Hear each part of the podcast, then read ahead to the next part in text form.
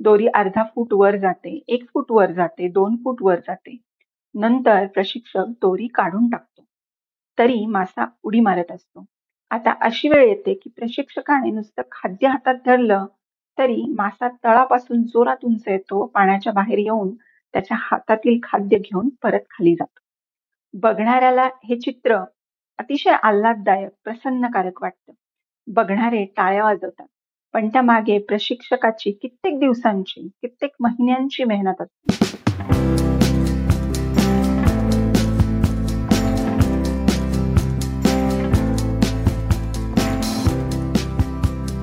नमस्कार श्रोते हो. ग्रंथप्रेमीच्या नवीन एपिसोडमध्ये तुम्हा सर्वांचं खूप खूप स्वागत. आज मी अभिवाचन करणार आहे मॅजिक ऑफ अप्रिसिएशन या प्रकरणाचं. पुस्तक आहे कानमंत्र आईबाबांसाठी. लेखक मनोज अंबिके. रहस्य नात्यांचे. आपल्या बागेतील कोणत्या झाडाची वाढ चांगली होते आणि कोणत्या झाडाची वाढ खुंटते यावर विचार केला तर आपल्याला आपल्या नात्यांमधलं रहस्य समजायला लागतं. कोणती नाती बहरतात आणि कोणती नाती बहरत नाहीत हे जर पाहायचं असेल तर ही झाडं आपल्याला छान समजून सांगतात. बागेत काम करणाऱ्या माळ्याचं ज्या झाडांकडे चांगलं लक्ष असतं ती झाडं बहरतात फुलतात. त्यांना चांगली फळं येतात फुलं येतात. ज्या झाडांकडे त्याचं फारसं लक्ष नसतं दुर्लक्ष झालेलं असतं किंवा त्याला ज्या झाडांमध्ये रुची नसते ती झाडे कोमेसतात ती बहरत नाहीत. जेव्हा त्या माळ्याचं आपल्या झाडांकडे लक्ष असतं त्यावेळेस तो माळी जाणतो की त्याच्या हत्यारांनी त्या झाडाचा कोणता भाग वाढू द्यायचा. कुठला भाग पाडू द्यायचा नाही. कुठल्या वेळेला त्याला पाणी द्यायचं कुठल्या वेळेला खत द्यायचं हे तेव्हाच शक्य होतं जेव्हा त्या माळ्याचं त्या झाडांकडे लक्ष असतं. नात्यांमध्ये सुद्धा असंच होत असतं. नाती फुलवताना फुलताना मग ती मुलांची असतील किंवा आपल्या बरोबरच्या लोकांची असतील. ज्या नात्याकडे आपलं जास्त लक्ष असतं ते नातं जास्त फुलत जातं. आणि आपल्या स्वतःच्या मुलांकडे पालकांचं हे बारीक लक्ष असणं आवश्यकच आहे. पहिली पायरी लक्ष आणि दुर्लक्ष. मुलांचा विकास करताना त्यांचे कौतुक होणे आवश्यक आहे. परंतु कौतुकाच्या अगोदर आपली मुले काय करतात याचे पालकांकडून योग्य पद्धतीने निरीक्षण होणे अत्यावश्यक आहे. मुलांचे निरीक्षण करताना पालकांनी याची काळजी घ्यायलाच हवी. की मुले काय करतात? इकडे बारीक लक्ष ठेवायलाच हवे. परंतु लक्ष ठेवणे म्हणजे एखाद्या रखवालदारासारखे समोर बसून लक्ष ठेवणे नव्हे. मुलांच्या दिनचर्येची त्यांच्या जीवनातील घडामोडींची संपूर्ण माहिती असायलाच हवी. आपण ही माहिती घेतोय हे मुलांच्या नकळत घडले पाहिजे. अशा वेळी मुलांच्या काही चुकाही समोर येतील पण काही वेळेस काही गोष्टींकडे दुर्लक्ष करणेही आवश्यक असते. तर काही बाबतीत बारीक लक्ष ठेवणेही आवश्यक असते. दुसरी पायरी योग्य वेळेस योग्य तितकंच कौतुक. कित्येक घरात पालकांनी अनुभव घेतलेला असतो की घरात पाहुणे आले असताना मुले वेगवेगळ्या पद्धतीने वागतात. काही घरात मुले पाहुण्यांसमोर फार पुढे पुढे करायचा प्रयत्न करतात. असे केव्हा होते? ज्या वेळेस पालकांच्या आणि पाहुण्यांच्या गप्पा रंगतात आणि मुलांकडे दुर्लक्ष होते. तेव्हा काही ना काही निमित्त काढून मुले पुढे यायचा प्रयत्न करतात. अशा वेळेस मुलांना म्हणायचे असते माझ्याकडे लक्ष द्या माझ्याकडे पहा. प्रत्येक मुलांना असे वाटते की घरच्यांचे माझ्याकडे लक्ष हवे. यासाठी मुलांच्या चांगल्या कामाची तत्परतेने नोंद घ्या. त्यांच्या लहान सहान यशाचं लगेच कौतुक करा. योग्य वेळेस योग्य तितकंच कौतुक. ही दुसरी पण अत्यंत महत्वाची पायरी आहे. मुलांनी काही चांगलं केलं की लगेचच त्यांच्या पालकांनी नोंद घ्यायला हवी. ज्या कृती पाहून कौतुक करायची संधी तुम्हाला शोधता येईल अशा मुलांच्या कृतीकडे पालकांचं डोळ्यात तेल घालून लक्ष हवं. म्हणजेच मुलांनी चांगलं काम केलं की ते लगेच आपल्यासमोर आलं पाहिजे. त्याचबरोबर आपण चांगलं काम केलं आणि पालकांनी लगेच आपल्या कामाची दखल घेतली हेही मुलांना कळायला हवं. योग्य ठिकाणी योग्य तितकं कौतुक करणं ही मुलांच्या सर्वांगीण विकासासाठी अतिशय आवश्यक बाब आहे. हे कौतुक करताना योग्य तितकंच करणं आवश्यक आहे. योग्य तितकंच कौतुक झालं की लहान लहान प्रसंगातून मुलं मोठी व्हायला लागतात समृद्ध व्हायला लागतात. कित्येक वेळेस पालक म्हणतात आमच्या मुलांकडून काही चांगलं होतच नाही तर काय कौतुक करायचं? सारखं कौतुक करून मुलं बिघडणार तर नाहीत ना? डोक्यावर तर नाही बसणार? असे बरेच प्रश्न येतात. पण याचं सोपं उत्तर आहे. मुलांचं कौतुक तेव्हाच करायचं जेव्हा मुलांनी काहीतरी करून दाखवलेलं असतं. आणि काहीतरी करून दाखवण्यासाठी त्या मुलांसमोर दिशा मार्गदर्शन पण असणं आवश्यक आहे.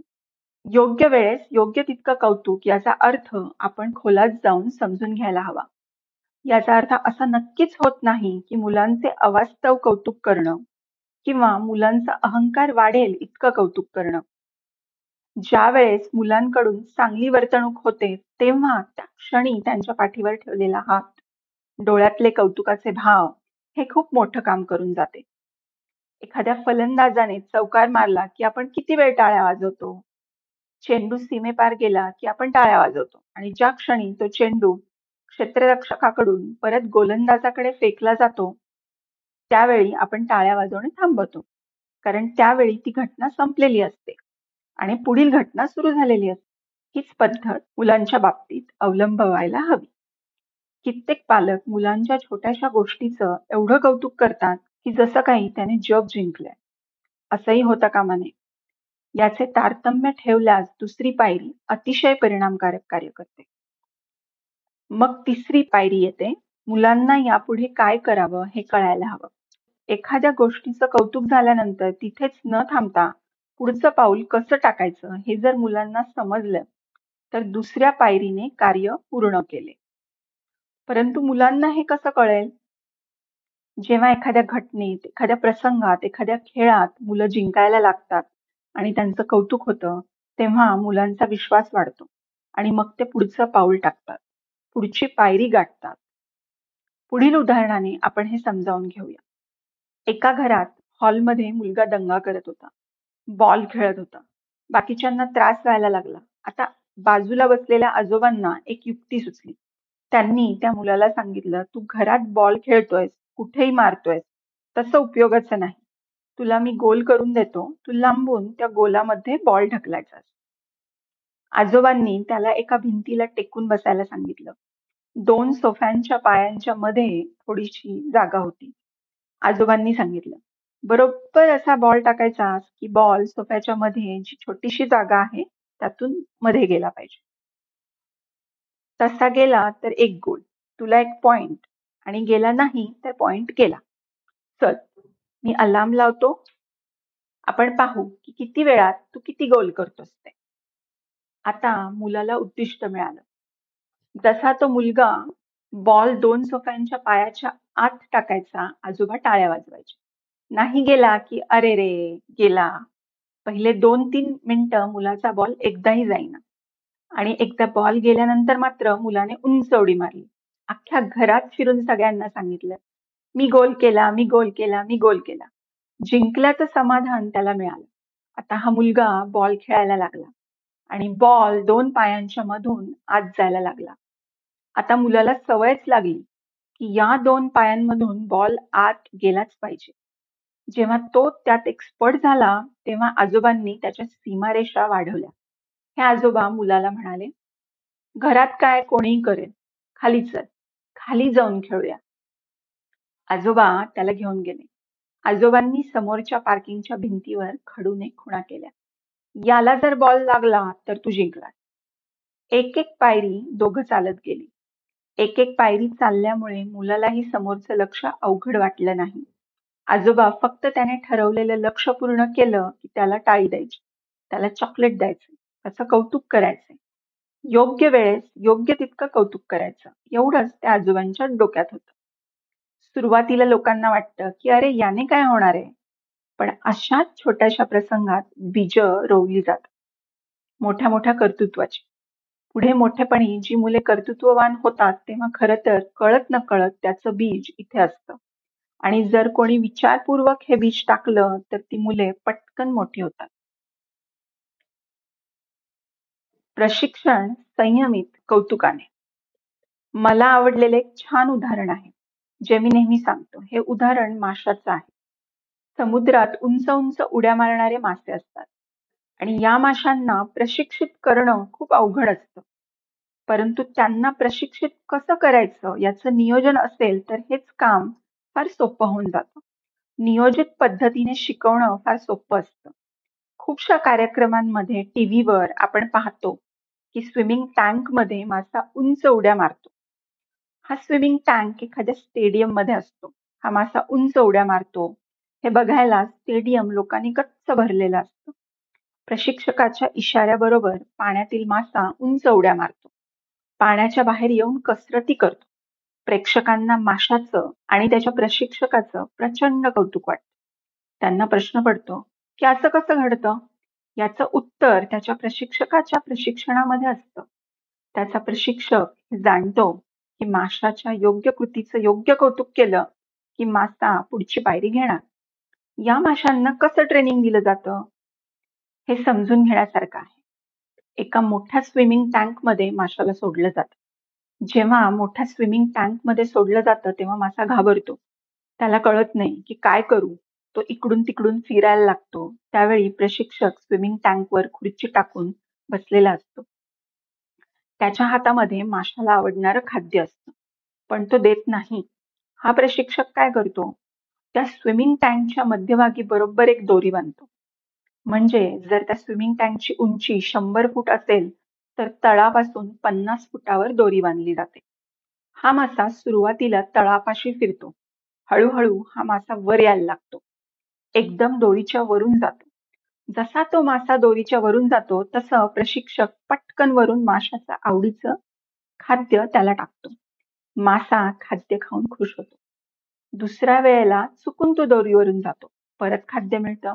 दोन तीनदा असं झाल्यानंतर माशाला लक्षात येतं की जेव्हा जेव्हा तो दोरीच्या वरून जातो तेव्हा तेव्हा त्याला पटकन आवडीचं खाद्य देतोय. यानंतर मासा सारख्या दोरीच्या वरून जायला लागतो जेणेकरून त्याला खाऊ मिळेल. पण आता मात्र प्रशिक्षक त्याच त्याच कामाचं परत कौतुक करत नाही. दोरी पन्नास फुटावरून तो अजून वर घेतो. आता ती साठ फुटावर येतो. तरी मासा दोरीवरून येतो. त्याला खायला मिळतं. दोरी साठ फुटावरून सत्तर फुटावर येते. ऐंशी फुटावर येते. मासा दोरीच्या वरून जातो. त्याला खाद्य मिळतं. त्याचं कौतुक होतं. दोरी वरवर सरकत जाते. मासा तरी वर वर दोरीवरून येतो. एक वेळ अशी येते की पाण्याची पातळी आणि दोरी एका समान पातळीवर येतात. आता जर त्याला दोरीच्या वरून जायचं असेल तर त्याला पाण्याच्या बाहेरून उडी मारावी लागेल. म्हणजे पाण्याच्या बाहेर यावं लागेल. माशाला समजतं की आता जर मला दोरीच्या वरून उडी मारायची असेल तर पाण्याच्या वरून उडी मारावी लागेल. आता मात्र मासा कच खातो. तो पाण्याच्या वरून उडी मारायला तयार होत नाही. आधी दोरीवरून सरकन जाणारा मासा आता थांबतो. एक दिवस दोन दिवस खालीच फिरतो. भिंतीला धडका मार, हे फोड, ते फोड असं होतं. जेव्हा आपण मुलांचे पायरी पायरीने कौतुक करतो तेव्हा एक वेळ अशी येते की मुलं एका लिमिटच्या पुढे जात नाहीत. एका क्षमतेच्या पुढे काम करायला तयार होत नाहीत. यावेळेस मात्र प्रशिक्षक शांत असतात. त्याचं कौतुक करत नाहीत. त्याला आवडणारं खाद्य देत नाहीत. त्याला माहिती असतं की चांगलं काम झालं तरच कौतुक. नाहीतर ते तटस्थ बसून असतात. प्रशिक्षक तटस्थ बसून असतो. दोन दिवसांनी मात्र मासा मोठ्या हिमतीने दोरीच्या वरून उडी मारतो. दोरीच्या वरून उडी मारण्यासाठी त्याला पाण्याच्या बाहेर यावं लागतं. जसा तो पाण्याच्या बाहेर येतो तसं प्रशिक्षक त्याला आवडतं खाद्य देतो. एका उडीत त्याला विश्वास येतो की मी उडी मारू शकतो. दुसरी उडी मारतो. परत त्याला खाद्य मिळतं. लगेच त्याची तिसरी उडी तयार होते. तिसरी उडी मारताच त्याला त्याचं आवडतं खाद्य मिळतं. बघता बघता हा दहा बारा उड्या मारतो. प्रशिक्षक ती दोरी पाण्याच्या वर घेतो. एक इंच दोरी वर येते. परत मासा वर उडी मारतो. परत त्याला त्याचं खाद्य मिळतं. दोन इंच दोरी वर येते. मग हा कार्यक्रम सुरू होतो. दोनाचे तीन इंच होतात, चार होतात तरी मासा उडी मारतो. दोरी अर्धा फूट वर जाते, एक फूट वर जाते, दोन फूट वर जाते. नंतर प्रशिक्षक दोरी काढून टाकतो. तरी मासा उडी मारत असतो. आता अशी वेळ येते की प्रशिक्षकाने नुसतं खाद्य हातात धरलं तरी मासा तळापासून जोरात उंच येतो. पाण्याच्या बाहेर येऊन त्याच्या हातातील खाद्य घेऊन परत खाली जातो. बघणाऱ्याला हे चित्र अतिशय आल्हाददायक, प्रसन्नकारक वाटतं. बघणारे टाळ्या वाजवतात. पण त्या मागे प्रशिक्षकाची कित्येक दिवसांची, कित्येक महिन्यांची मेहनत असते. लहान लहान ठिकाणी केलेलं कौतुक त्याला मोठी उडी मारायला भाग पाडतं. मग आता त्याला प्रशिक्षक चेंडू खेळायला लावतो. आता प्रशिक्षक चेंडू टाकतो. माशाने वर येऊन चेंडू ढकलला की माशाला खाद्य मिळतं. पायरी पायरीने शिकवत हा मासा तयार होतो. प्रशिक्षण देणं हे खरं तर खूप सोपं असतं. फक्त यासाठी पालकांना संयम जोपासण्याची अतिशय आवश्यकता आहे. मुलांना आहे त्या जागेपासून पुढे नेताना एका दिवसात तो खूप जास्त अंतर चालेलच अशी अपेक्षा पालकांनी बाळगता कामा नये. सुरुवातीला मुलांच्या कलाने, मूडप्रमाणे काही घडत असते. ही सुरुवातीची वेळ जर पालकांनी समजून घेतली, अशा वेळेस न चिडता, न वैतागता संयमाने आपले प्रशिक्षणाचे कार्य निरंतर करत राहिलात, तरच मुले पुढची पायरी गाठतात. अशा प्रसंगात पालकांचा संयम आणि सकारात्मक दृष्टिकोन हे गुण अतिशय महत्त्वाचे ठरतात. प्रशिक्षकामध्ये अजून एक गुण आढळतो. जेव्हा मासा प्रशिक्षण घेऊन तयार होतो, तेव्हा त्याचा प्रशिक्षक त्या माशाला मोठ्या टँकमध्ये पाठवतो. स्वतः मात्र निवांत आराम खुर्चीत बसतो. हा मासा जेव्हा मोठ्या स्विमिंग टँकमध्ये जातो, तेव्हा तिथे त्याचे वेगवेगळे प्रयोग होतात. हा मासा कधी उंच उड्या मारतो, तर कधी बॉल खेळून दाखवतो. आणि हे करता करता तो त्याच्यामध्ये अजून नवीन काही कला विकसित करतो. हे कार्यक्रम बघायला पत्रकार येतात, रिपोर्टर्स येतात, त्याला विचारतात की तुम्ही इतकी उंच उडी कशी मारली? एवढं उत्तुंग यश तुम्ही कसं मिळवलं? प्रशिक्षकाला माहीत असतं की मासा त्याचं नाव घेणार नाही. मासा म्हणतो, मी शाळेत गेलो, कॉलेजात गेलो, भरपूर कष्ट केले, रात्रंदिवस मेहनत केली. मासा पटकन बोलून जातो. इथे प्रशिक्षकाला माहीत असतं की माशाकडून आपले कौतुक होणे आवश्यक नाही. तर माशाचे कौतुक होणे आवश्यक आहे. म्हणूनच तो आनंदाने हा सोहळा पाहत असतो. माशाच्या यशाचा आनंद घेत असतो.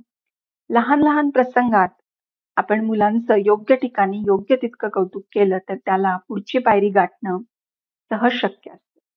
जेव्हा पालक प्रशिक्षित असतात तेव्हा त्यांना माहिती असतं की पुढची पायरी कशी द्यायची जेणेकरून तो अजून एक पायरी पुढे जाईल. बघता बघता सोफ्याच्या खाली बॉल टाकणारा मुलगा ग्राउंडवर पटकन गोल करू लागतो. क्रिकेटमध्ये पटकन स्टंप्स उडवू लागतो. दिलेला गोल पूर्ण करायचाच असा विचार त्याच्या मनात बिंबला जातो. मग त्यांना कोणताही विषय द्या. हॉकीचं ग्राउंड असो, फुटबॉलचं ग्राउंड असो, अभ्यासाचं ग्राउंड असो व शाळेत चित्रकलेची स्पर्धा. प्रत्येक ठिकाणी गोल दिसला की मी हा गोल पूर्ण करणारच हा विश्वास त्या प्रसंगातून तयार होतो. अशाच मुलांकडून पुढे इतिहास घडतो. त्याची बीज मात्र बालपणात रोवलेली असतात. पुढचा मुद्दा बेशर्त प्रेम. मुलांनी चांगलं काम केलं तरच त्यांचं कौतुक केलं पाहिजे, त्यांना आवडतं खाद्य दिलं पाहिजे असं नाही. खूप वेळेला कारण नसताना मुलांचं कौतुक झालं, मुलांवर प्रेम व्यक्त झालं तर मुलांचंच काय प्रत्येक नातं घट्ट होत असतं. खूप वेळेला आपण आपल्या मुलांना, नात्यातल्या लोकांना हे सांगतच नाही की माझं तुझ्यावर प्रेम आहे. पण याचा अर्थ असा नव्हे की मुलांसमोर बसून सांगणे की बाबा माझं तुझ्यावर प्रेम आहे. हो, पण आपल्या कृतीतून खूप वेळा मुलांना ते जाणवलं पाहिजे. जेव्हा आपलं मुलांवर प्रेम असतं तेव्हा त्याचं यश अपयश आणि प्रेम याचा संबंध येत नाही. मला असे पालक माहिती आहेत की ज्यांची मुलगी दहावीला शिकत होती. शिकताना तिचा अभ्यासात कधी लक्ष लागायचं तर कधी लागायचं नाही. त्या मुलीचे वडील तिच्यावर चिडायचे आणि एक दिवस त्यांच्या लक्षात आलं की आपण हे काय करतोय? त्यांनी मुलीला धीर दिला. समोर बसून तिला सांगितलं, तुला अभ्यासाची भीती वाटत असेल तर ती भीती काढण्यासाठी आपण नक्की प्रयत्न करू. पण आमचं म्हणणं असं आहे की तुला चांगले मार्क्स पडायला हवेत. पाच दहा मिनिटं समजावल्यानंतर वडील शांतपणे म्हणाले, बेटा तुला अजून एक गोष्ट सांगतो. तुला जर दहावीत कमी मार्क्स पडले तर आम्हाला वाईट नक्की वाटेल. दुःख नक्की होईल. पण एक कायमस्वरूपी लक्षात ठेव, आमचं तुझ्यावरचं प्रेम कधीच कमी होणार नाही. तुला चांगले मार्क्स पडले तर आमचं प्रेम वाढेल असंही नाही. कारण आमचं प्रेम भरपूरच आहे. तुला चांगले मार्क्स पडले तर त्या प्रेमात आनंद नक्की मिसळला जाईल. आनंदाची भर पडेल. कमी मार्क्स पडले तर दुःख होईल. हे आपल्या मुलांना कळणं फार आवश्यक आहे की त्यांच्या यश अपयशाचा आपल्या प्रेमाशी काही संबंध नाही. आपलं प्रेम त्यांच्या यश किंवा अपयशावर अवलंबून नाही, तर त्यांच्यावर आहे. हे लहान लहान प्रसंगातून समजतं. मी असे अनेक पालक पाहिले आहेत की जे लहान लहान प्रसंगातून मुलांना हा मेसेज देतात. पुढचा मुद्दा मला असेच बाबा बनायला आवडेल मला असे एक वडील माहिती आहेत ज्यांना पाहून प्रत्येकाला असे वाटेल की मलाही असेच वडील मिळायला हवेत. प्रत्येक बाबांना असे वाटेल की मलाही असेच वडील बनता आलं पाहिजे. या बाबांच्या प्रत्येक कृतीतून त्यांचे मुलावरील प्रेम व्यक्त होते. हे प्रेम व्यक्त करायच्या पद्धतीही अतिशय सर्जनशील आहेत. त्यांच्या मुलाचा वाढदिवस असला की ते रात्री जागून भिंत सजवतात. त्या मुलांचे लहानपणापासूनचे फोटो काढतात. वेगवेगळ्या प्रसंगात काढलेले फोटो ते भिंतीवर लावतात.